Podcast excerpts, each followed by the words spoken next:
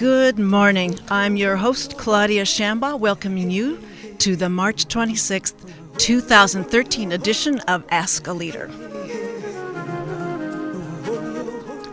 I know many of you are keeping an eye on the Supreme Court's hearing oral arguments for and against California's Proposition 8 and the Federal Defense of Marriage Act, but I'm glad to have your ears with us for the moment as we start.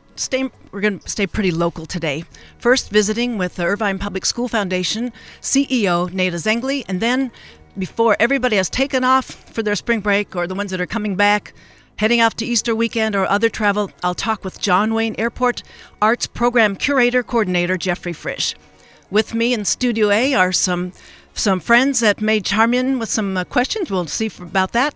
As IUSD parents and avid travelers, they've got a little skin in this game. So don't go away. We'll be right back.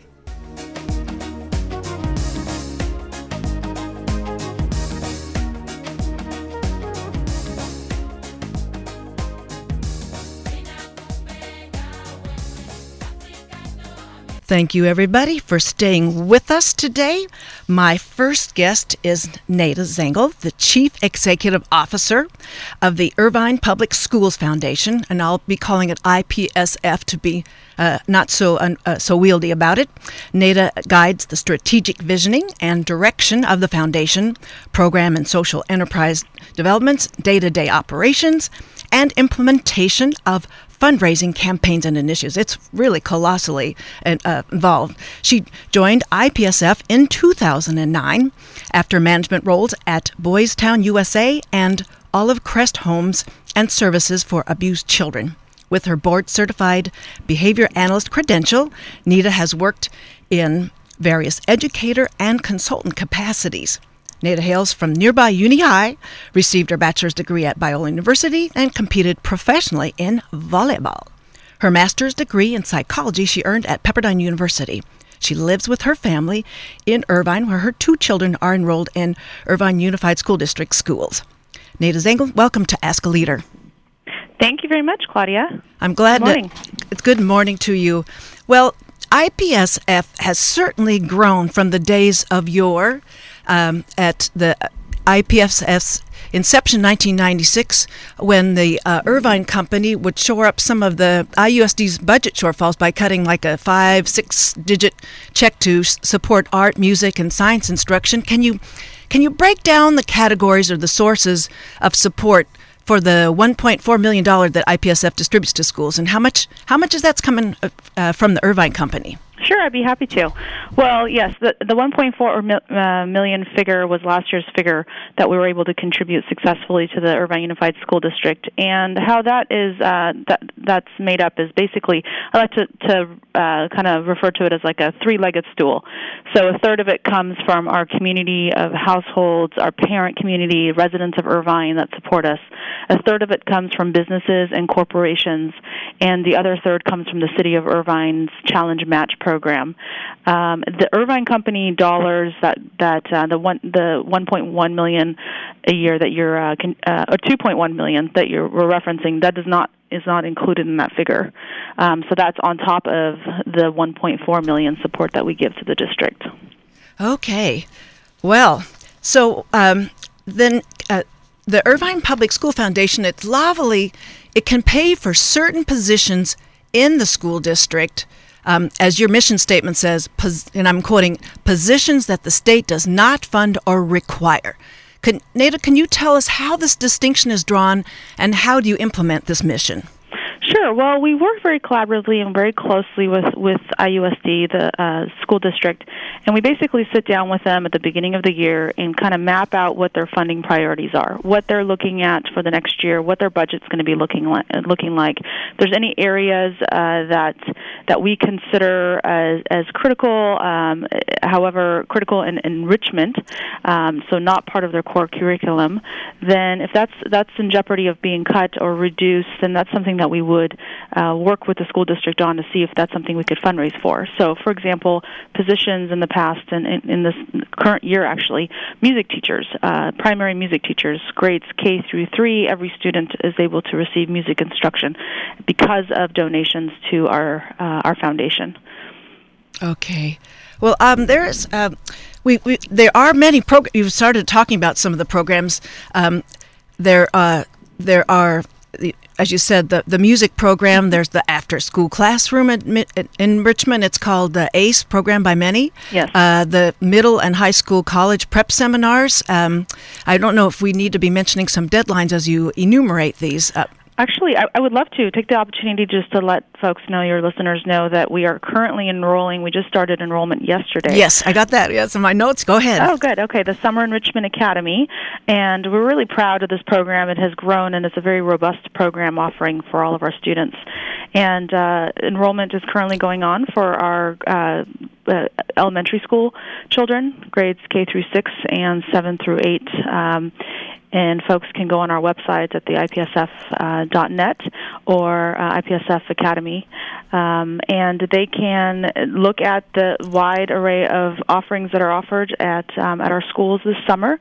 In addition to the K through 6 and 7 through 8, we're also offering High School Enrichment Academy for our high school students, and there's several different components to that one. Yes. One of them actually is in conjunction with Irvine Valley College, and it's an offering. It's a very new program for us, and essentially students are able to take summer courses in the summer at IVC, but taught by IVC professors, and they can earn a college credit. Wow. So that's an exciting one. So you're capturing all grade levels for the summer enrichment opportunity. Exactly. And then, I don't know, probably we wouldn't have much of a health clerk system were it not for IPSF, would we, in the district? The health clerks?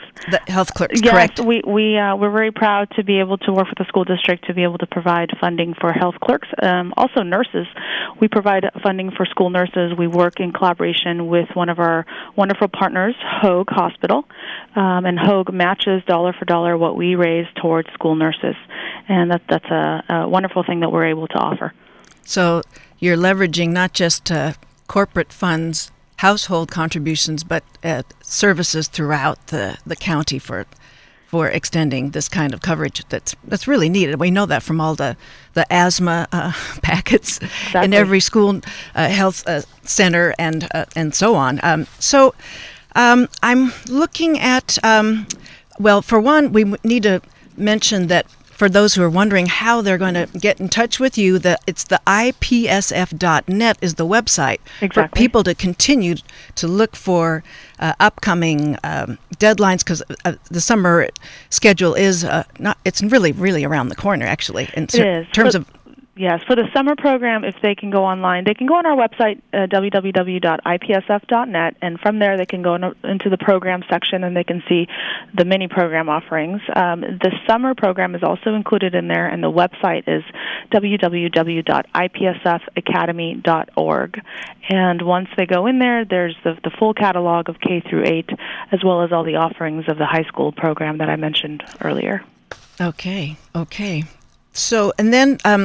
in terms of what's current, your visibility really is extensive. There was the Irvine Pakistani Parents Association presenting that cricket tournament. That just happened earlier this month. Yes. And then upcoming, there will be the Don Bren Honors concert on April 24th that is going to give you a chance to showcase just how much enrichment folks are getting in the music, sort of your farm team into your sort of really super professional students by the time they're reaching high school. So that's up and coming. And then the Laguna, I'm going to give you chances to plug your raffle here for the Laguna Beach $1 million home.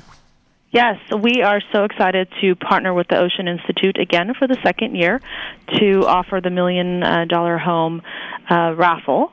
So folks can actually come onto our website and submit their email addresses and their name, and just to receive information as that program launches. But it's an opportunity to support the schools and the Ocean Institute, and also have a very good chance of winning $1 million and various other prizes. Okay. Well, for those of you who just joined us, you're listening to Ask a Leader on 88.9 FM in Irvine, streaming I'd say through school districts all over the world on KUCI.org. My guest at this half hour is Neda Zaengle, CEO of Irvine Public School Foundation. We've been talking about various programs that IPSF does make available, and I'd like to shift into some sort of really heavy lifting fiscal questions. Since the ACLU successfully challenged the legality of school fees being collected, changing the formula by which the district can charge for programs like athletics and summer school, and since households themselves determine how much they would donate in lieu of what would be collected in fees, what impact has that had on donations at IPSF? Well, the ACLU lawsuit certainly had an impact on the school district. There were various programs that were affected at the school sites that were offered previously by the school district. Fortunately, IPSF is a separate non-for-profit entity with our own bylaws, our own board of trustees. So we are not subject to those same sort of implications. Our programs are, because they're separate from the school district, and there are enrichment programs. The fees, the charging of the fees was not affected. And that's great, because those opportunities still need to be there for our students, and our families do look for those opportunities for their children. So we were fortunate enough that doesn't affect us directly. However, of course, indirectly it does, and it does affect our partner. Right. Well, I mean, I'm thinking probably people, and they feel like, I've just written out a check for... but they don't know how much they should write the check out for some of those programs to the district. So I don't know, they're writing that check. I don't know if that makes them... if they're thinking differently about, so then how much do they cut to IPSF, that kind of a thing. I didn't know if that's in play. Well, we have an IUSD parent in the studio, and she's got another heavy lifter, a fiscal question. This is Sachiko Galassetti. Go ahead, Sachiko. Hi, Neda. Thanks for letting me be here. I have been reading about Governor Jerry Brown's proposal to redistribute funds from the wealthier districts to the lower income schools, and I was wondering what your thoughts were about that, and how that would affect IUSD, if at all. Well, I think currently what I'm hearing from the school district, and I have to rely on their expertise. They certainly have they've done the research and done their homework. And we actually just sent a group of our wonderful students up to Sacramento. They're good. Yeah, they absolutely do a good job of that. They do. They certainly do. Currently, I will say that it does not look good for Irvine. Mm-hmm. What Governor Brown is proposing. However, I trust in our school district, and I trust that that they will be advocating for what's right for us. So I just think it's a little early for us, premature for IPSF to kind of take a stance on that. However, we're ready. What it could mean for us is that we would need to increase our level of support to the school district, and which we're willing and happy to do with the support of our community and our business and corporate partners, and of course our city. Well, there is a large awareness of that redistribution. And post approval of Prop 30, so mm-hmm. I'm sure that's getting your groundwork sort of started there. Well, and that leads me into this question, and I'm going to go there with you, Neda. Is mm-hmm. that the goals and the priorities of the IUSD school board? They have their goals and priorities. You have your goals and priorities, and I understand there's a little bit of a healthy and inevitable tension between those two agendas. How does that work? How do you reconcile that? Well, I'll tell you honestly, Claudia, our relationship with the school district is really fantastic. I feel that there's open communication. We work very collaboratively with them. Like I mentioned earlier, as part of our funding priorities discussion, we sit down with the school district formally, throughout the year. Of course, Terry Walker, our superintendent, and our school board representatives, they're very involved with us as we are with them. But we do sit down formally and just have these open discussions about what is the reality with the school district, what is their budget looking like, how can they see IPSF supporting them in the best way possible. So the priorities actually they work well together. Of course, our focus is enrichment. So what we provide to the school district and our students is really it's sort of the cherry on top.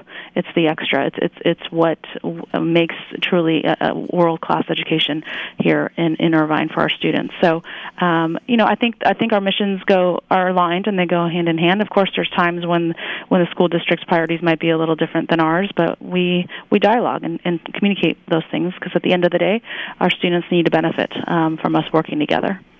So, Neda, who are you looking to step up a little bit? What sector are you looking for more participation financially in our community? Well, I'll go back to that third. I really would love to reach more parents and residents, not just parents that have, that have children in our schools, but residents living in Irvine that are benefiting from the quality of schools that we have in our community. Right, the property value tends to be correlated. Yes. Exactly. So I'd love to see an increase in participation from our entire community, and then our businesses and corporations. We've had a significant increase in the number of corporate supporters that have come on board, corporate partners. If you go on our website, there's a long list. Yes. In fact, the Orange County Business Journal just published, and it's on my desk right now, the Giving Guide, and we wanted to mention all of the corporate partners that have supported us this past year. So that number continues to grow, but I would still love to see our businesses and our corporations supporting us, and there's a wide array of ways. They can support us through programs, they can support us through, our honors concert, our golf tournament that's coming up, our gala. So that's in May. That is in May. May 13th is our golf tournament. And then, of course, our Spirit of Excellence Gala is October the 12th, and that's where we honor distinguished Irvine alumni, bring them back and tell their story in an effort to inspire the community to continue to support our efforts. Well, then for those, I want to just remind any new listeners that are joining us, we're talking to Neda Zaengle. She's the CEO of Irvine Public School Foundation. We're talking about it's a very special role, and it's very important in when you talk about enrichment, it's reaching in not into enrichment in a really casual way. It's also trying to sort of provide instructional support so that those class sizes that are mushrooming, and they are, we're all in the studio attesting to that the enrichment takes on an additional texture with actually trying to give some relief, some support to those teachers that have those huge classrooms. So especially targeting still, as many years, the first, second, third, and ninth grades. But that's sliding a little bit because each of those grades class sizes have increased from when mine were in elementary school, and they're now high school or beyond. Mm-hmm.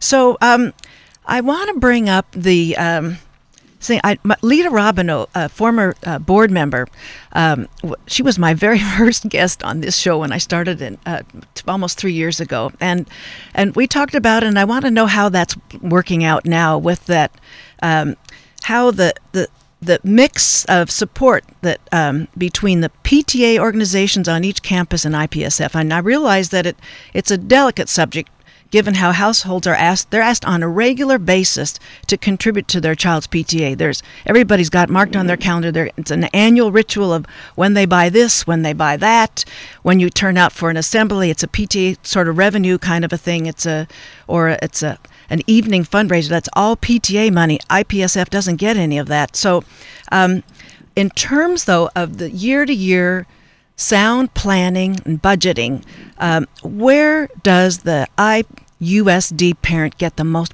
bang for their buck?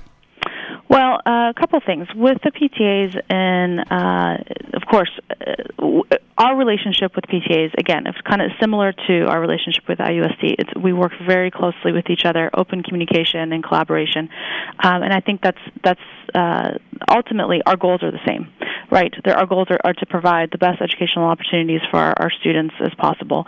I think what has helped, and probably from the last time you spoke with Lita, yes, what the progress that we've really made, and really proud of this progress, is that we've been able to work closely with PTAs to sort of clarify our messaging. And part of that had to do with clarifying what PTAs were fundraising for and what we were fundraising for, and communicating those differences to the parents as clearly as possible, so that ultimately a parent can make the decision that hopefully is the decision to, A, support their individual PTAs at their individual school, because that's very important to do, and their teachers, you know, their child's classroom as well as their child's school.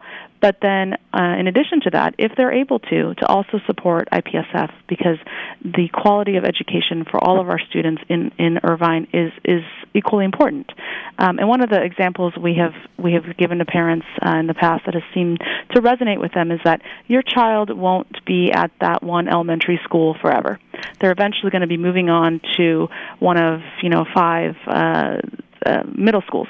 Right. And then from there, they're going to go to one of, you know, four high schools. And you really want to make sure that your child has had the same educational experience as the child that's sitting next to them that may have come in from another feeder school. And really, that's what IPSF is about. We're funding things that are district-wide on a bigger level that sort of maintains that educational excellence for all. And if we can convey that to parents, they can see the difference. Okay. It's important to give, you know, to my school, to my PTA, and it's also important to give to the foundation. And I think we've made a lot of progress in that area. Of course, there's still some confusion, right. But it's a continuous, effort. I guess it's easier to make that case with families with children in different schools, so they begin to look more broadly at the different levels. But I can attest to how some frenzies I've witnessed, perhaps been a part of, where we're trying to work on shoring up just that classroom size, and we're not so concerned about how many writing programs there are at the high school. But right. After I think when I see the dread in those IUSD board meetings, I think, well, who'd want to close the door on a terrific writing program in ninth grade just so that we could only take care of one thing? So it's good that you're making inroads in bringing a broader sort of district-wide perspective to people's donations. Right, exactly. And in some cases, we also work collaboratively with PTAs to fundraise for things. So, for example, you mentioned health clerks earlier. Right. So health clerks, the neat thing about that is IPSF is able to fund the actual position of the health clerk. So we fund the position and with certain amount of hours per position, and then PTAs can then fundraise and add supplemental hours to that position. So, in some cases, we do work collaboratively to provide, whatever that the need is. Very good. Good luck to that. Thank you. Well, there's an additional question from another parent. She has one child in the high school level and one in middle school, correct? Yeah. And Mitra has a question for you. Okay. Hi, Mitra. Hi, Neda. I think I got part of my question, but I prefer ask you. First of all, thank you for having me here. Happy spring to everybody. Happy Persian New Year to Persian family. Yes, happy Nowruz to you. Thank you. And that personally I love art and I love music. And I donate too many hours of my time to my kids' school as volunteer work in their art project and their music project.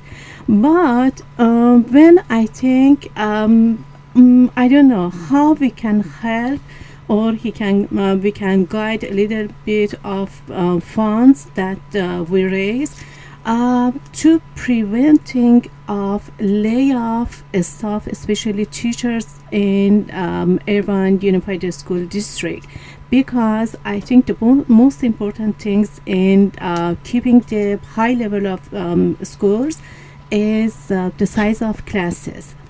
Okay, well, thank you for your question. First of all, I just wanted to thank you for volunteering in the classrooms and at your school. I think Amen. I thank every volunteer. I should have actually opened the show with a dedication. To all the volunteers out there. It's my pleasure. Yes, I love that. That's great. I think I'm sure it's very appreciated by your school and your principal. So thank you for doing that. As far as your question about positions and keeping those positions and layoffs, et cetera, I would suggest that, I think your concern is a good concern. I think I would suggest that you have open dialogue with your on-site, your principal at your school, as well as their school board representatives that are assigned to every school site in IUSD. And if you go on the IUSD website, you can find your school and find out who your school board representative is, and your principal can also tell you who that is. And having worked with all five of those school board members. Let me tell you that they're wonderful folks, and they will always welcome the opportunity to sit down with you and have a conversation about what your concerns may be. And I think that those kinds of conversations that have to do with positions and layoffs, etc. We allow the school district to that's their job really. So we let them handle it, and of course, if there's concerns in the community, we're happy to pass that on to them. But I would suggest that you communicate with them and you let them know what your concerns are. But in the meantime, thank you for continuing to support your school and volunteering. That's great. You're welcome. Thank you. Well, we are going to come to a close shortly. I don't know if Sachiko Galassetti had any additional questions here. Okay. It's there. We've mentioned some deadlines that are coming up. The opening for the summer enrichment program that IPSF is Irvine Public School Foundation is presenting was yesterday. And so, when will that close? And does it close with limited space? It will close. You know what? I don't have the date in front of me right now. I don't know when that will close. Quick staffer. I would tell you this. I went yesterday and signed up my two children. I have a second grader and a kindergartner, actually, incoming third grader and first grader, and signed them up yesterday. And I have to tell you, their classes are almost full. Okay, so that's the word. I would not wait for the deadlines, although I'm sure they're probably towards the end of next month, I would be my guess. But I would not wait. I would go sooner than later because these classes are very popular, and they're also a lot of fun. Indeed. Well, I'm going to close with this note that I have mixed feelings about the relative affluence of Irvine that can support an institution like the Irvine Public School Foundation, and that I really, really find it's very unacceptable that we have these resources and that it isn't a statewide condition, that not all school districts are created alike. And I always feel like when I contribute in whichever ways that I do, that it's not enough that Irvine is looked after with these kinds of this private support, but I would want to appeal to people to politically understand the connection between supporting public schools locally and statewide. And I would sort of hope that IPSF's mission is to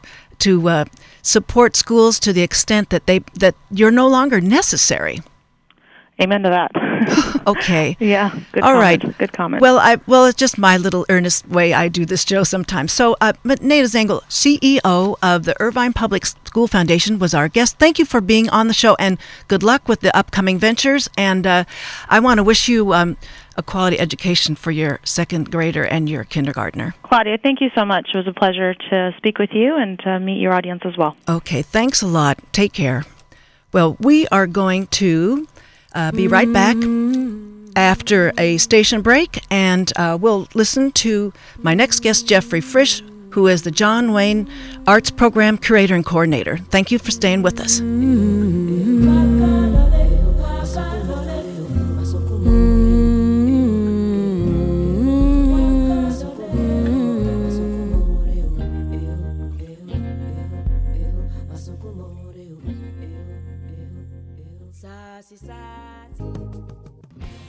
Thank you, everybody, for staying with us.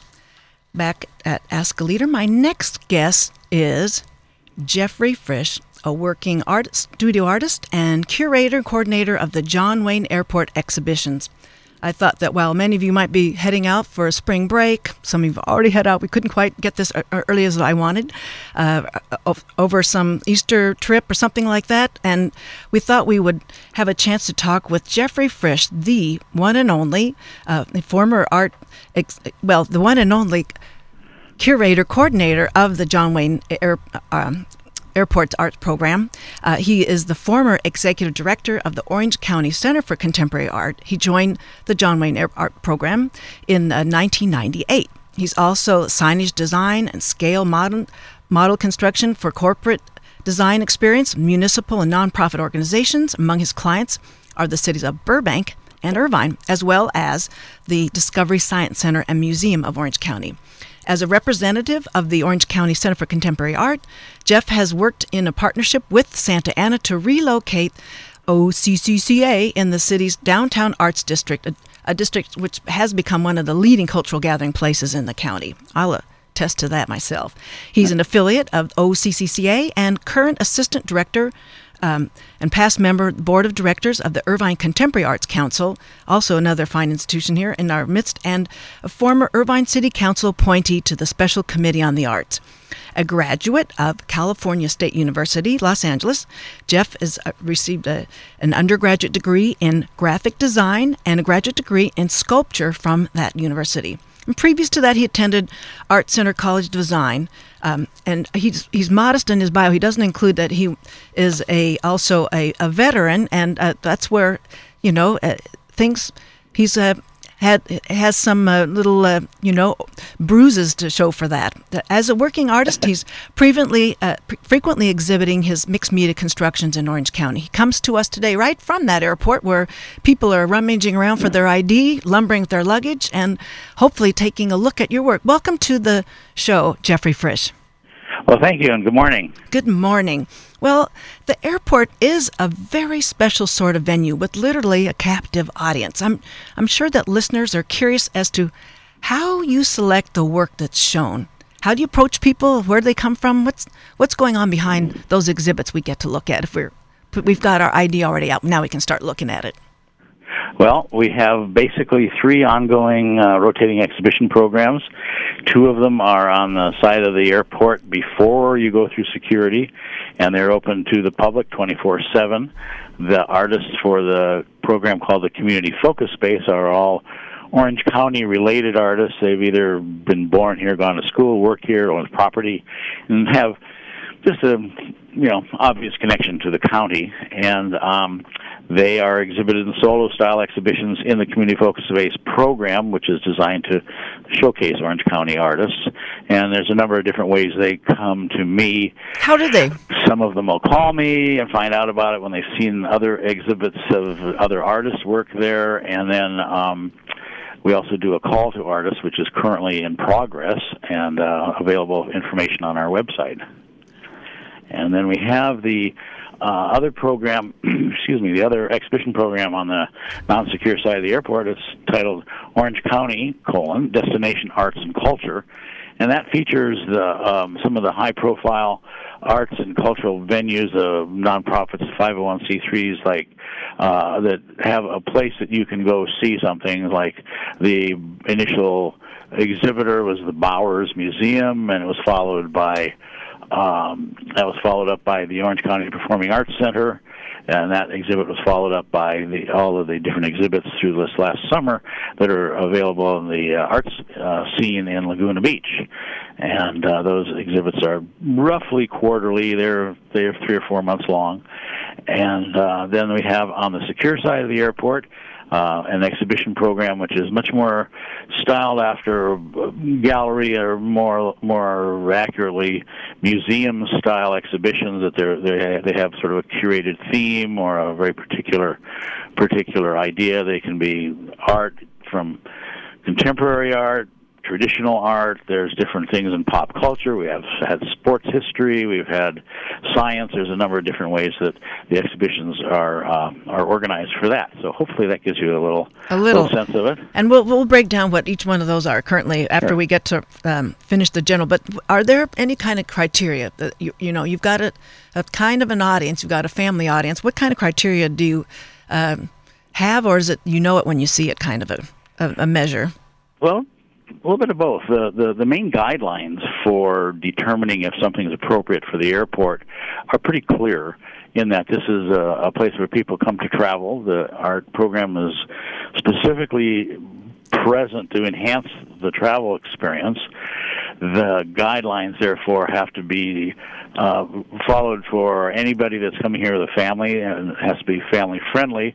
So the three guidelines that we have that we operate on are: one would be no nudity, two, no profanity, and number three, which is a little slightly bit more interpretive, is nothing controversial, such as religious topics, political topics, anything in that range. So that it's definitely meant to provide an art experience that can be a real pleasurable experience and an enhancement to the travel experience in general as a way to serve our customers.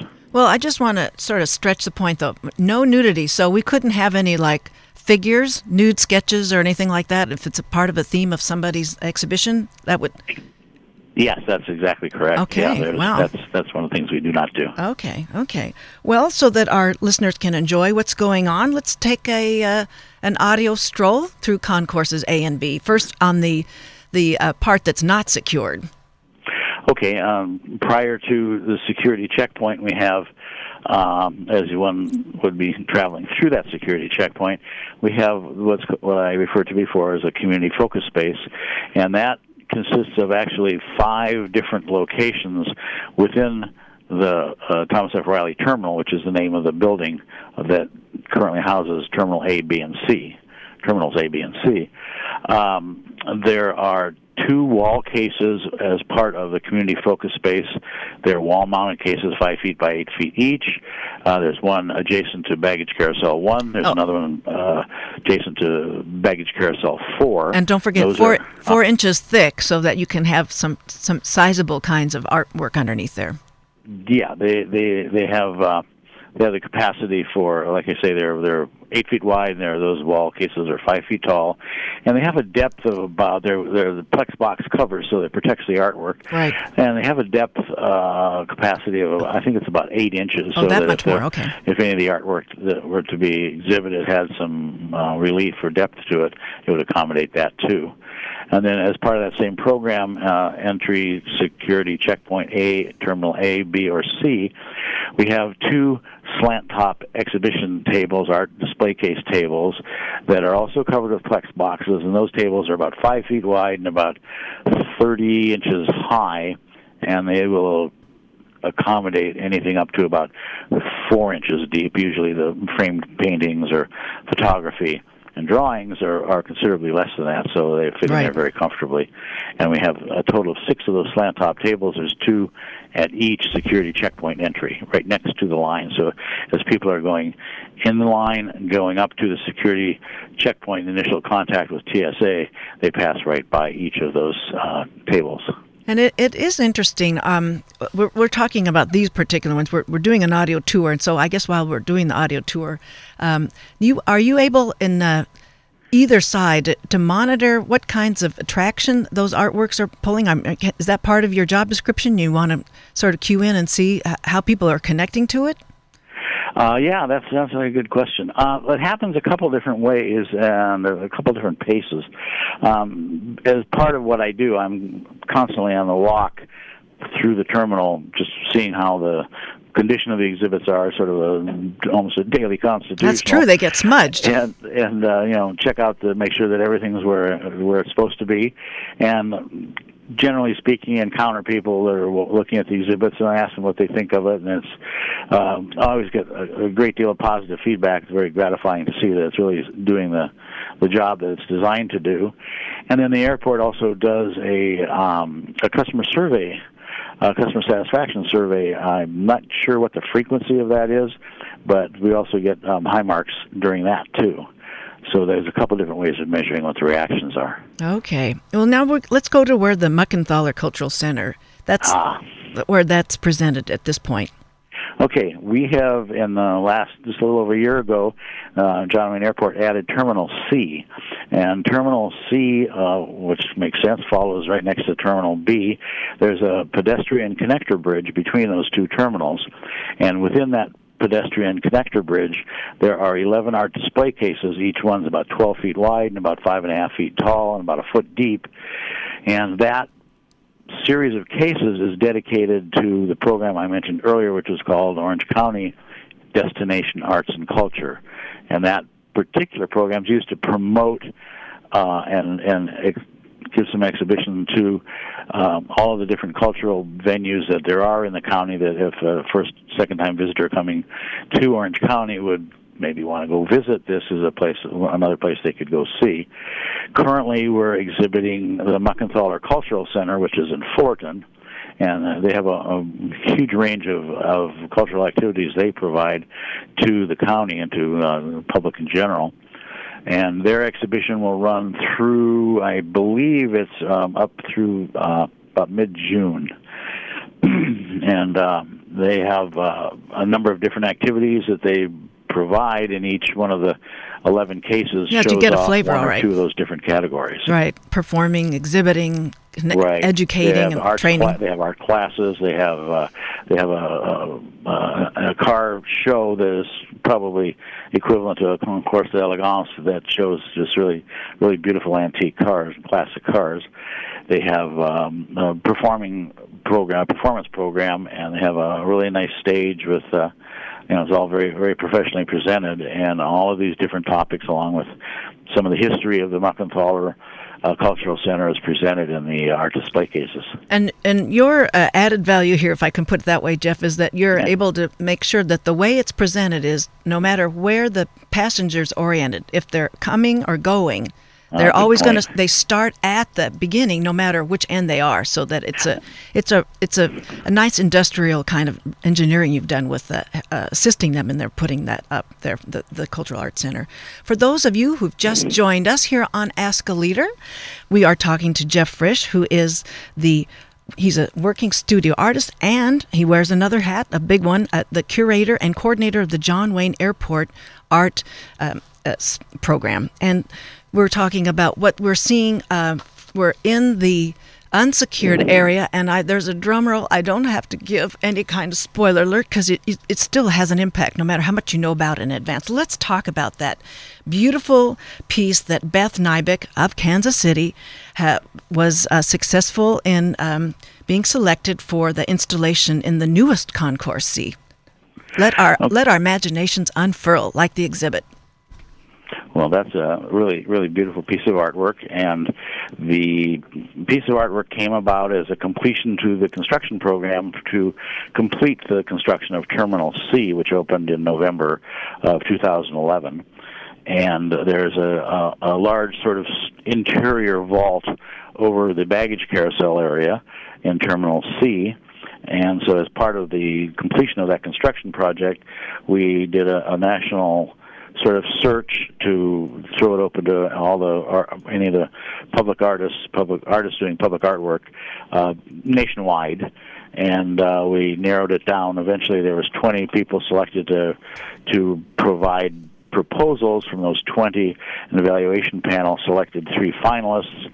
Those 3 finalists, just very coincidentally but extremely fairly, came from across the nation. They were one team from Boston, one team from Kansas City, and one team from Tustin.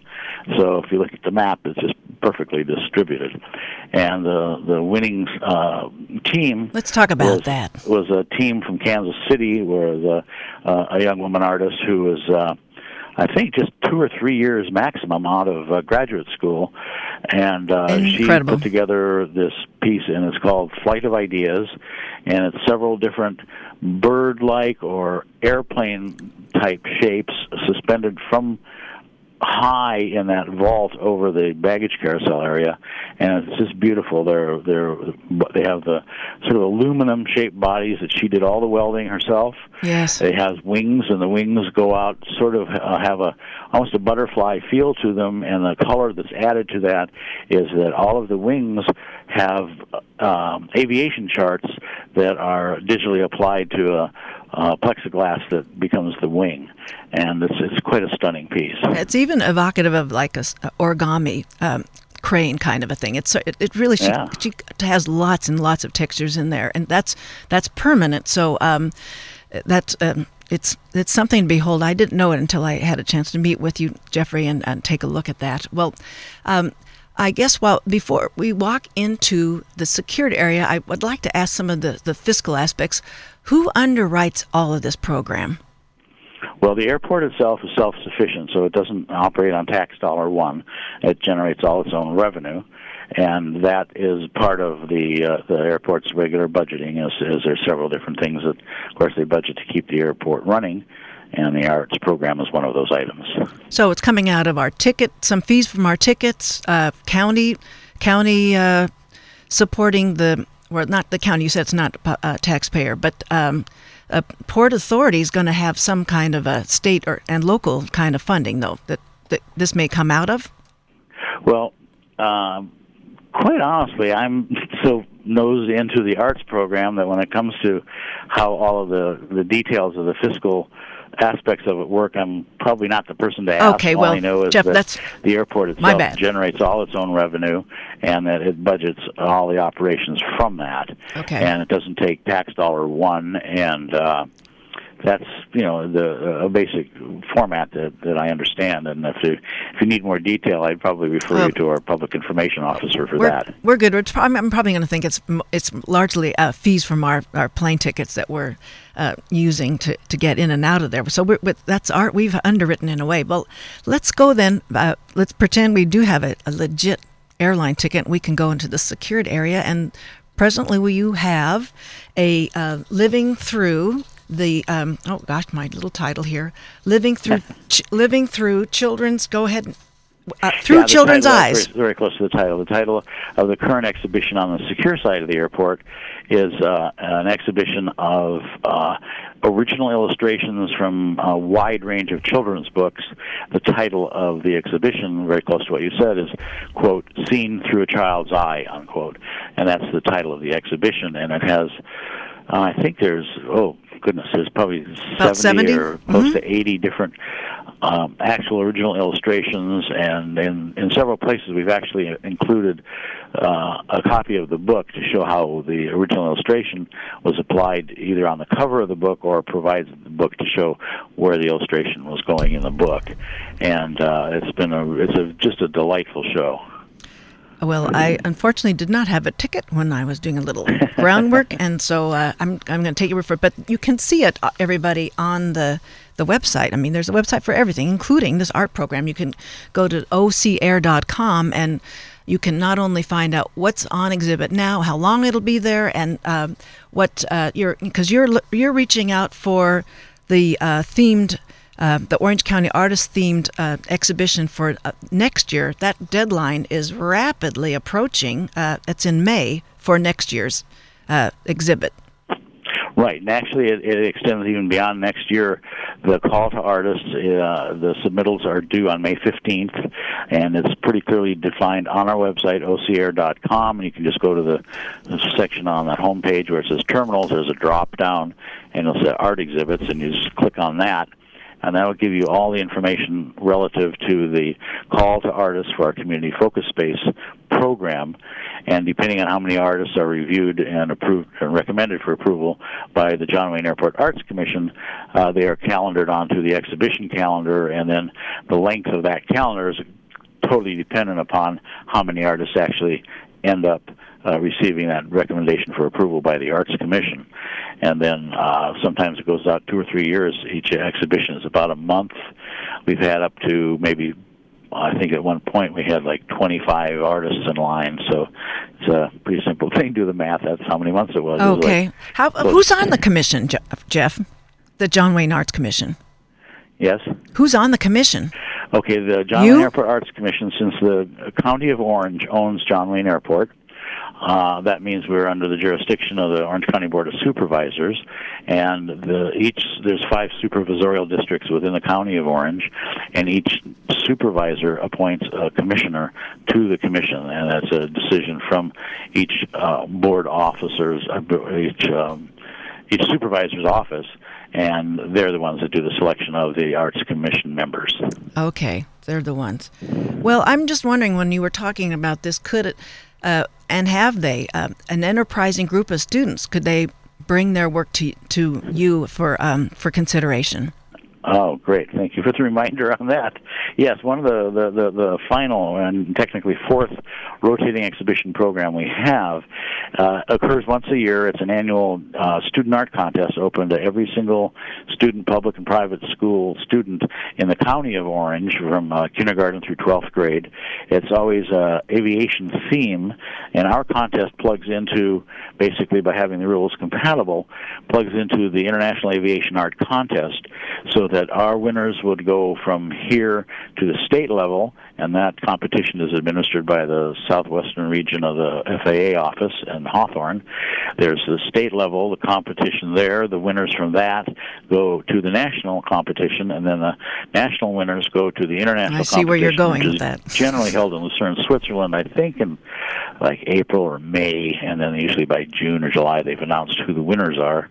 And John Wayne Airport entrants have been pretty successful. We've had several at the international level. We've had several winners at the international level over the years. So we have an incredible pool of talented students in the County of Orange, and we have that student art contest every year at the very beginning of the school year. Generally the notice goes out maybe towards the end of September. Okay. The deadline for submittals is in the end of October, and then there's a jurying process, and then the winners are selected. They receive prizes, okay. And it's quite. And then there's an exhibit in the airport of the student art contest winners. Well, then the work doesn't necessarily have to be in a school program. It's that it's a student that qualifies the work. This is something they can be doing independently, so everybody's in on this. So for those of you who have tuned into the show, this is Ask a Leader.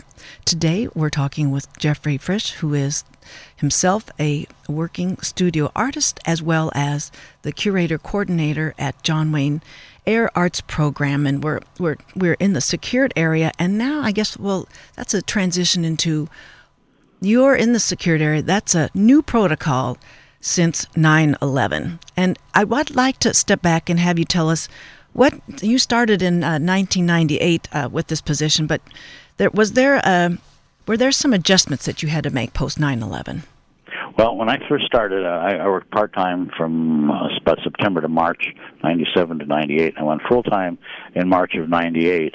And we did several exhibitions, and there was one in particular we did where one of the standard events that happens with an art exhibition is to have an opening reception.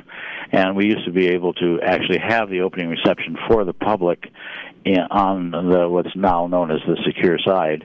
And of course, one of the rules since 9/11 is that only ticketed passengers are now allowed to go over there. No media, not even community radio can go back there without a ticket. Yeah, they're very, very closely control media access to the other side of the secure side. And that was one of the reasons why I couldn't tour you past that in person. just a very, very black and white policy that the airport has. Even the national media have requested and not been allowed to go over there. Well, I'm thinking in terms too of the content. And we were talking about this. There's sort of a street engineering term for calming traffic so that pedestrians are more inclined to use the sidewalks. But there's different things that can be done. I don't know if there's a way that you're trying to maybe draw out, calm down the passenger who is making their way in a kind of frenzied state, starting their travel or ending their travel there. Is there anything in the content or the space, the presentation, other than like you orient people to where an exhibit starts and stops, that you help them out with? I think that you bring up a really good point that the real mission of the Airport Arts Program in the context of the airport is to clearly enhance the travel experience. And depending on the amount of experience people have traveling, whether they're business travelers or just traveling on vacation or family visits, some people maybe carry a little higher level of anxiety doing the whole process. Others don't. But the idea is that the program, the arts program itself, is there to enhance the program, also makes a very decent statement on cultural development of the County of Orange itself, which is what the airport represents. And, just in general, it's maybe not designed so much to specifically address any anxiety people might have, but it certainly is meant to enhance the experience itself. So I think hopefully that could be a side effect. Yes, with the Yosemite photos are certainly a marvel to see in the unsecured area, and while we're ripping out our ID, there we could be looking at that when we're just about ready to talk to our first TSA employee and that kind of thing. Right. So, well, Jeffrey Frisch, it's been a delight talking with you today. Thanks for holding together a program with a lot of potential that you're really backing up with some really fine aesthetic there at the airport. You should take a bow, and thanks for being on the show today. Well, I thank you very much, and I also want everybody to know that, you know, the airport itself deserves the credit for supporting that program too, because it's a very, very sophisticated airport and a sophisticated program. So, thank you very much for letting me talk about it. Okay, well, folks, that was Jeffrey Frisch, as I was saying, from the John Wayne Airport Art Program. I wanted to thank him for being on the show today, and thank you all for listening. As I'm signing off, I just wanted to bring up this one little tidbit. It's an FYI, everybody. In order to receive local civil emergency bulletins, it's necessary to subscribe to the right website. I did the opposite. The correct website is alertoc.com. The opposite that I did made me get the Orlando, Orange County, Florida alert. So I was very privy to all the tornadoes coming through over Sunday. So although I'd like to be informed about those tornadoes, it's best to know what's happening in my area. So before I'm tracking everybody else. So just saying, alertoc.com is what you want to subscribe to so you know what's going on. So, a shout out to Keith Koch in Orlando for helping me get that all straightened out. He's a fine civil servant. Well, so we're going to turn this show over next to George Rosales in a bit. George had a hat. My guest next week for sure is UCI Professor David Pan, director of the newly created European Studies program, and fresh off an invigorating conference he presented this very campus. So take care. Thanks, everybody, for listening.